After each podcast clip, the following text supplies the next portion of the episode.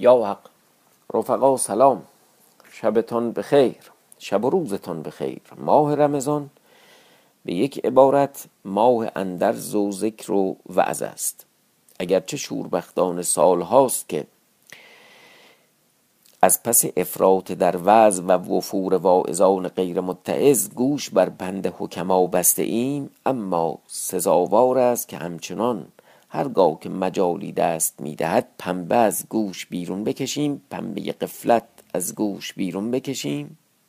بر آستان خردمندان زانوی تلمز بر زمین بزنیم و وعظ و خطابه آنان را به سمع قبول لاوقل به سمع تأمل بشنویم. و چه پیری داناتر از سعدی شیرین سخن که در باب چهارم بوستان در تواضع فرماید. شنیدستم از راویان کلام که در عهد عیسی علیه السلام یکی زندگانی تلف کرده بود به جهل و زلالت سر آورده بود. دلیری سیه نامه سخت دل ز ناپاکی ابلیس در وی خجل. به سر برده ایام بی حاصلی نیاسوده تا بوده از وی دلی. سرش خالی از عقل و از احتشام شکم فربه از لقمه های حرام. به ناراستی دامن آلوده به ناداشتی دوده اندوده نه چشمی چو بینندگان راست رو نه گوشی چو مردم نصیحت شنو. چو سال بد از وی خلایق نفور نمایان به هم چون مه نو ز دور. هوا و هوس خرمنش سوخته جوی نیکنامی نیندوخته. سیه نامه چندان تنعم براند که در نامه جای نوشتن نماند. گنهکار و خودرأی و شهوت پرست به غفلت شب و روز مخمور و مست. شنیدم که عیسی در آمد ز دشت به مقصوره عابدی برگذشت. به زیر آمد از غرفه خلوت نشین به پایش در افتاد سر بر زمین. گنهکار برگشته اختر ز دور چو پروانه حیران در ایشان ز نور. تأمل به حسرت کنان شرمسار چو درویش در دست سرمایه دار. خجل زیر لب عذرخواهان به سوز ز شبهای در غفلت آورده روز سرشک غم از دیده باران چو میغ. که عمرم به غفلت گذشته ای دریغ برانداختم نقد عمر عزیز به دست از نکویی نیاورده چیز. چو من زنده هرگز مبادا کسی که مرگش به از زندگانی بسی. برست که در عهد طفلی بمرد که پیرانه سر شرمساری نبرد. گناهم ببخش ای جهان آفرین که گر با من آید فبئس القرین.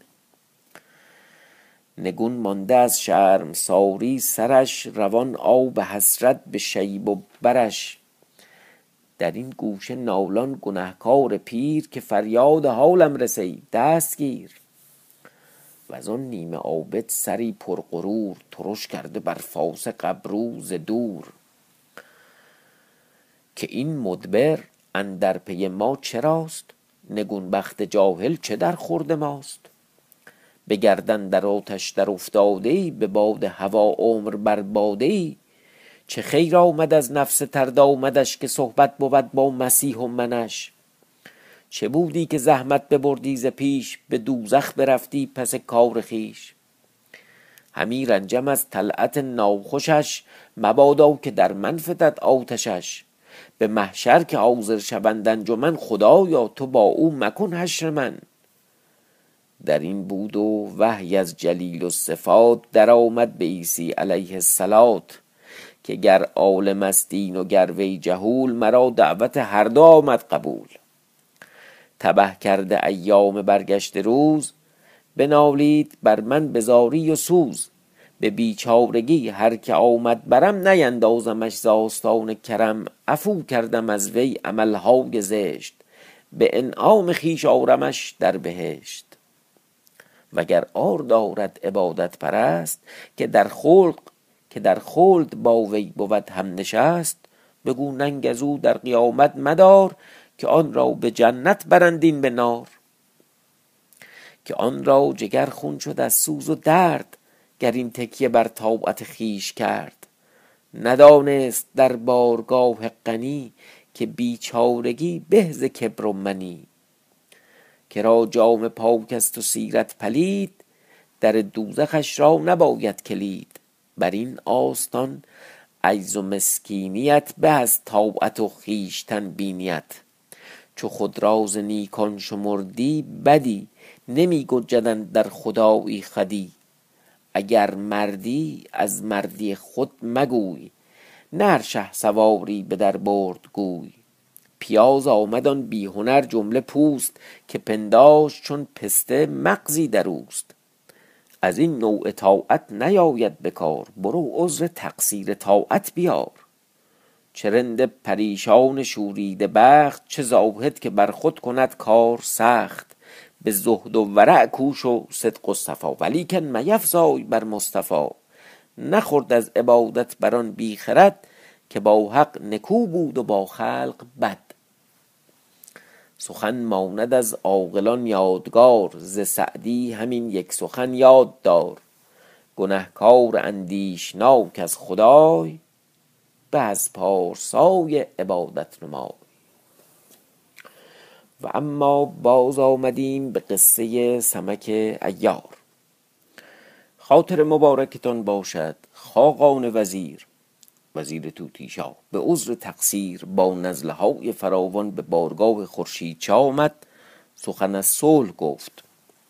گفت میان شاهان جنگ بسیار باشد خطاکاران همیشه عذرخواه باشند بزرگان خطای خردان درگذارند. لیکن سمک ایار جلوتر از شاه و وزیرش به سخن در آمد. خاقان را گفت گنهکار باید که سر و پای برهنه کفن بر دوش و تیغ بر دهان گرفته به آستانه خداوند می آید و روک به خاک می ساید خاقان گفت چگونه پیش از آن که شاه و شاهزاده سخن بگویند تو می‌گویی و سر می جنبانی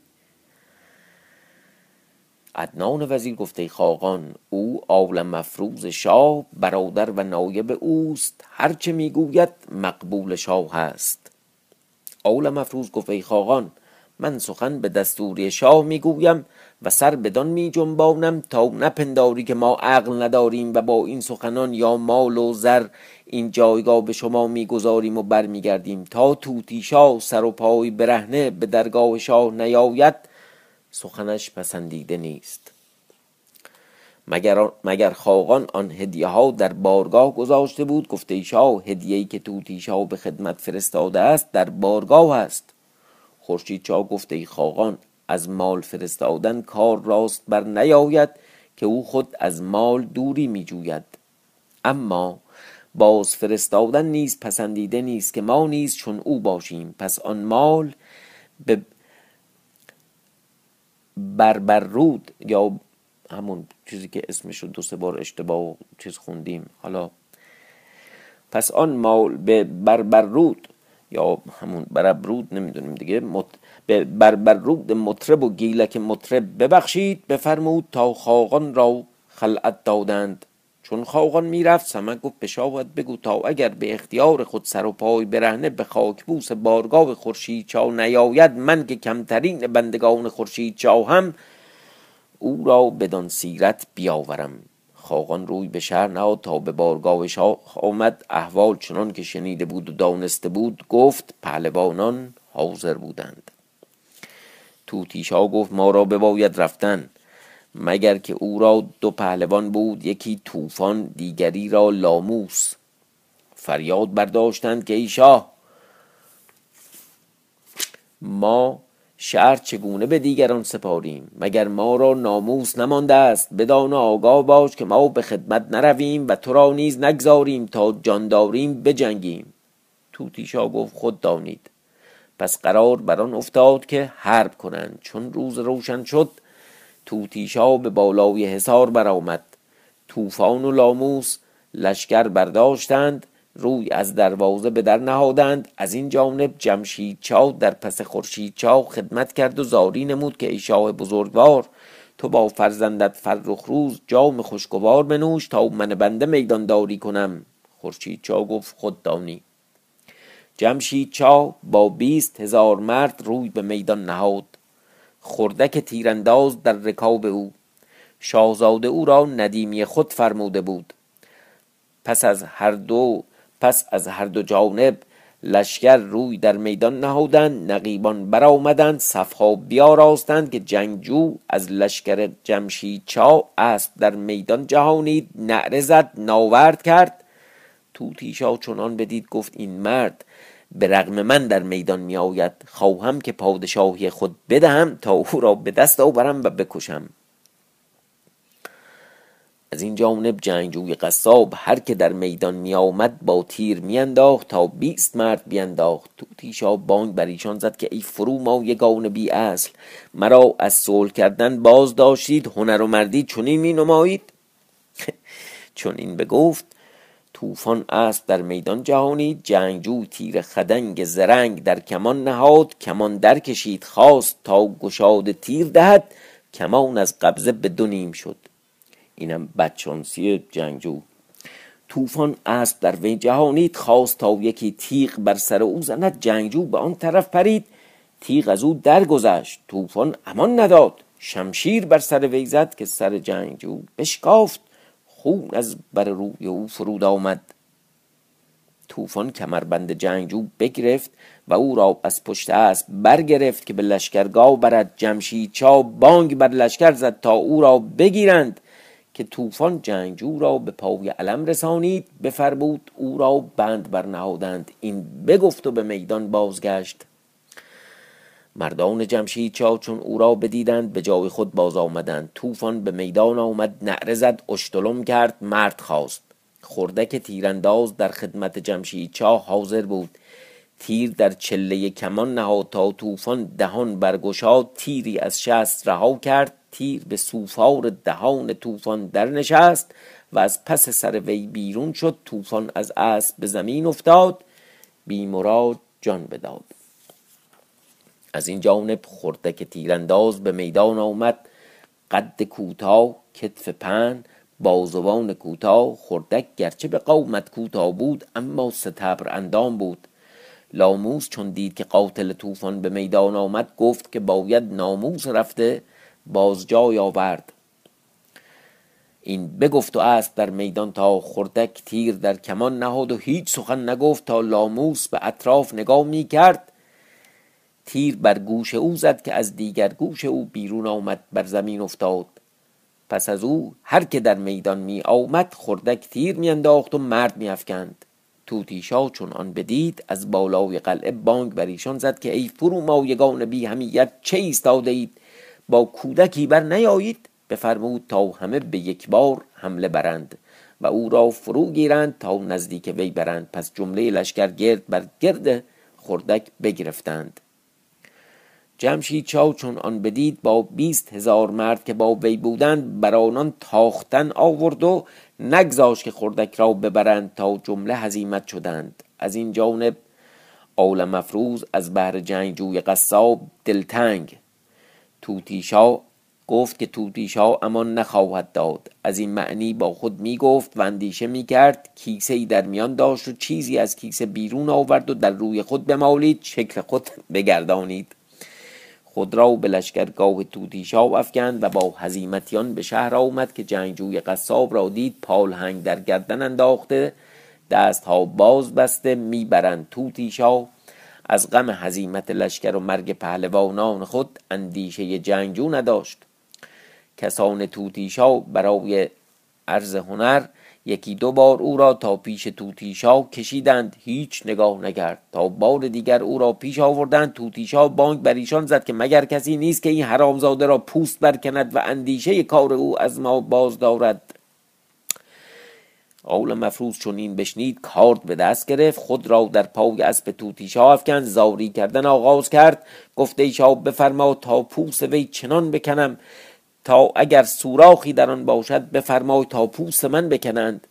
و آنچه این حرامزاده با من کرده است اگر خود همان است که دو برادر من به هلاک افکند. جنگجو چون آواز سمک بشنید یزدان را شکر کرد. توتیشا بفرمود تا جنگجو به دست او دادند. آول مفروض چون به دور رسید مشتی محکم بر گردن جنگجو زد بر زمین افتاد لگدی بر پشت او زد. گفته ای حرامزاده تو را با چنان علامتی بکشم که تا روزگار است از آن یاد کنند. پس به آوای نرم گفت من چون بند از دست و پای تو برگیرم و از تو قفلت کنم فرار کن. من نیز به دنبال تو بدوم و کار به دست تو دهم. یا بر زمین بگذارم یا تو از دست من بربایی. فرار کنی تا باشد که رهایی یابی.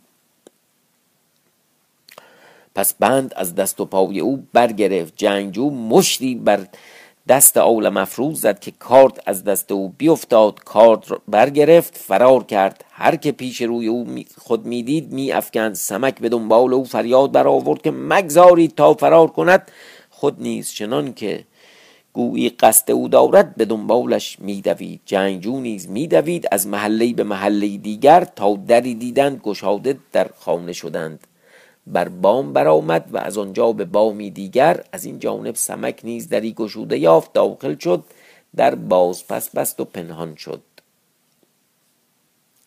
از این جانب خبر به تودیشا بردن که جنگجو فرار کرد و احوال چنان گرفته بود باز گفتند شاه در وزیر نگاه کرد وزیر گفته شاه شک نکنم که آن شخص سمک بوده است. دانم که هنوز از شهر به در نرفته باشند. بفرمای تا پیرامون شهر فرو گیرند و نگاه میدارند تا اگر کسی از شهر بیرون آید او را بگیرند.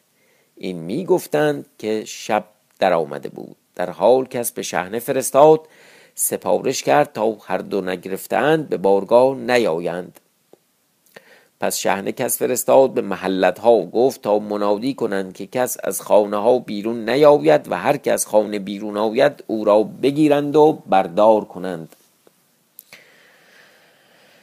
اما از این جانب جنگجو به خانه ای رسید که در آن چند جوان شراب میخوردند و نشاط می‌کردند. چون جنگجو را بدیدند دانستند که کیست به پا خواستند خدمت کردند گفتند شاد باش ای پهلوان تو را مسلم است.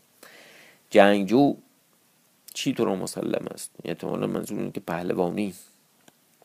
جنگجو چونان بدید پاره آرام گرفت. پس گفت ای آزاد مردان کمان یا تیری چند به من دهید؟ دانم که استادم سمک هنوز در شهر است. باشد که او را بیابم و اینجا بیاورم. چند تیر با کمان به وی دادند بگرفت و بیرون شد. آن جوانان گفتند شاد باش ای پهلوان جهان از این دل و زهره که این طایفه دارند عجب ماندند. چون جنگجو بیرون رفت از قضا سمک که در خانه مادر گیلک بود نیز به طلب جنگجو بیرون آمد در سر محل به هم رسیدند. از هم کنار جستند علامت دادند همدیگر را بشناختند. چون به نزدیک هم آمدند آل مفروض گفت ای جنگجو این طایفه گمان کنند که ما امشب بیرون نیاییم. بهتر که هم امشب به سرای شاه رویم باشد تا کاری براید این بگفتند به سرای شاه برا افتادند. به سوی سرای شاه برا افتادند که از ناگاه شهنه را دیدند که در می آمد گروهی با وی. جنگجو گفت به دستوری که او را از میان بردارم. سمک گفت آری نیک بپرسش. پس جنگجو تیر از شست رها کرد بر سینه شهنه آمد از پشت او بیرون شد باز پس افتاد بمرد. کسان شهنه چنان بدیدن یکی مر یکی را گفت این تو کردی؟ دیگری گفت این کار خود تو کردی تا به هم برآمدند. آل مفروض از آن جانب نره که این مردان سمک ایار را بگیرید که او این کار کرد. چون نام سمک بشنیدند تیغ بر یکدیگر نهادند و از یکدیگر میکشتند که تو سمکی. اینان در این کار که آل مفروض و جنگجو به در بارگاه رسیدند در گوشه پنهان شدند. بالای در منظره بود که توتیشا در آن شراب می‌خورد. که آن نعره و فریاد به گوشش رسید پرسید که این آشوب از بهر چیز گفتند ایشا جنگجوی قصاب است که با سمک ایار دیمتری شهنه را کشتند. اسم شهنه دیمتری دیمتری شهنه را کشتند خلقی به جان هم انداخته. توتیشا چون این سخن بشنید دلتنگ شد. بفرمود تا خاقان وزیر را طلب کنند که من ندانم با این ناداش چه سازم. غلام برا افتاد. سمک جنگجو را گفت تو اینجا می باش تا من به اقبال خورشید چا بروم و کاری بکنم. این بگفت و دنبال غلام برا افتاد. چون به او رسید گلوی او بگرفت بفشرد جان داد. پس قبا از تن او در آورد در خود پوشید جسد را به گوشه ای کشید تشت و شم در دست گرفت و منتظر بود تا خاقان بیامد. چون خاقان برسید سمک شم بر دست پیشا پیش خاقان برا افتاد تا خاقان به بارگاه آمد و بنشست. شاه گفته ای وزیر با این سمک ناداشته حرامزاده چه سازیم که این همه فعل از اوست؟ و احوال آنچه رفته بود بگفت. خاقان گفته ای شاه دیر است تا من این اندیشه می کنم و چاره جز آن ندیدم که شاه به چگل ماه نامه نویسد تا ما را یاری کند. توتیشا گفت اگر دانم که مرا بکشند از وی یاری نخواهم که 20 سال است تا او از من یاد نکرده. چگل کیه؟ خاقان گفت سخن شاه پسندیده است اما چگل ماه؟ شاه را خواهر است. خواهر شاه چگل ماه. خواهر است و از وی یاری خواستن بهتر که بر در بیگانگان رفتن. نیز چگل ماه؟ لشکر فراوان دارد باشد که بیاید, بیاید جواب ایشان باز دهد. خاقان از این سخنها می گفت تا دل شاه پاره نرم شد. پس گفت چگل ما با نام جایگاه نیاید. مرا باید که به تن خود بروم.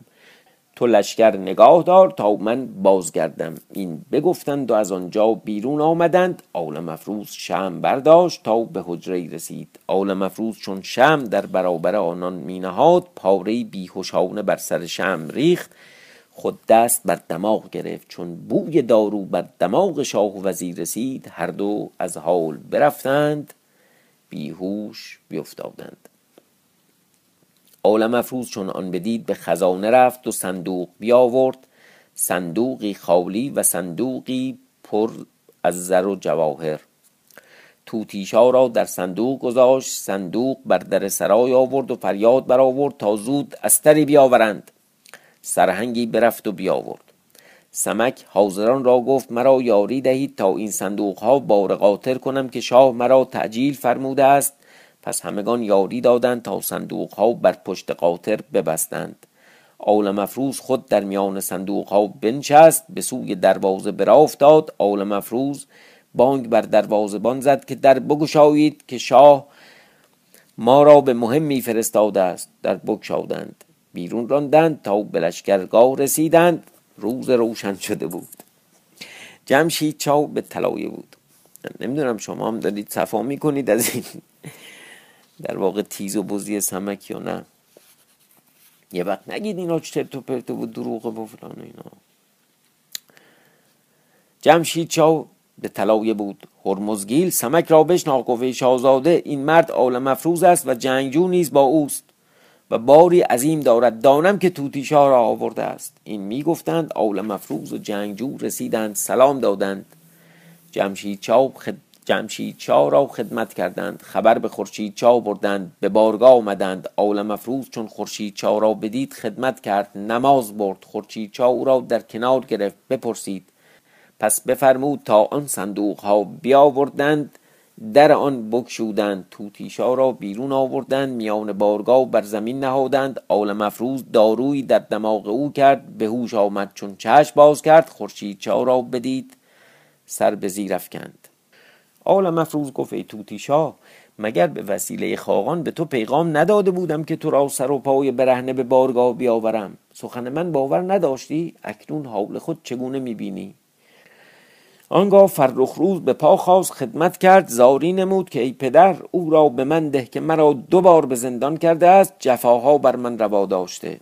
خورشید گفت ای روشنای جشم پدر ای فرزند دلبر او را به تو بخشیدم. اما اگر خواهی که پادشاهی کنی عدل و داد کن و دل بر کشتن مردمان منه خاصه که پادشاه باشد که خون ریختن پادشاهان پسندیده نباشد.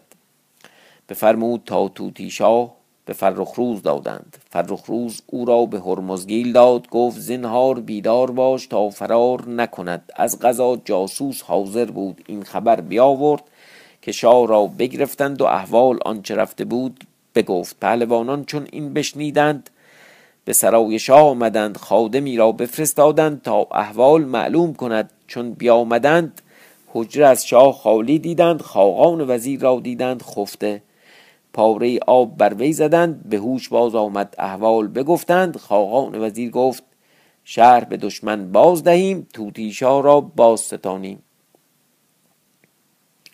پهلوانان جملگی گفتند ما شهر به دشمن ندهیم چنان که طوفان و لاموس ندادند و جان در سر این کار نهادند ما نیز ندهیم تا بمیریم. خاقان گفت ما طاقت خورشید چا نداریم.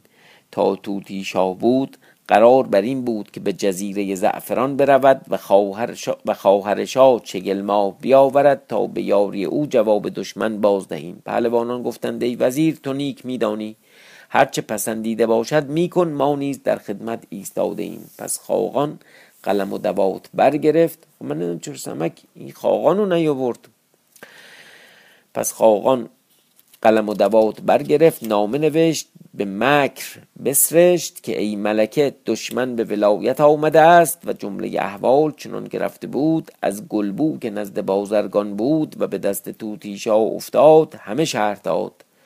در آخر نامه یاد کرد که اگر ملکه در این تقصیر نماید تا ملکه بیاید ما را هلاک برآمده باشد و ولایت به دست دشمن افتاده باشد باقی خود داند و سلام. نام مهر بر نهاد به دست پهلوانی داد نام او طوفان. طوفان که مرد یه بار. تو... یه طوفان دیگه است طوفان نامه در موم پیچید به افتاد پس بفرمود تا دروازه شهر ببستند. خاقان در شهر می بود و جواب نامه را انتظار می کشید اما از این جانب خورشید چا منتظر می بود تا ایشان به طلب کار توتیشا بیرون آیند. چون دید کسی او را طلب نکرد می بودند تا یک هفته گذشت.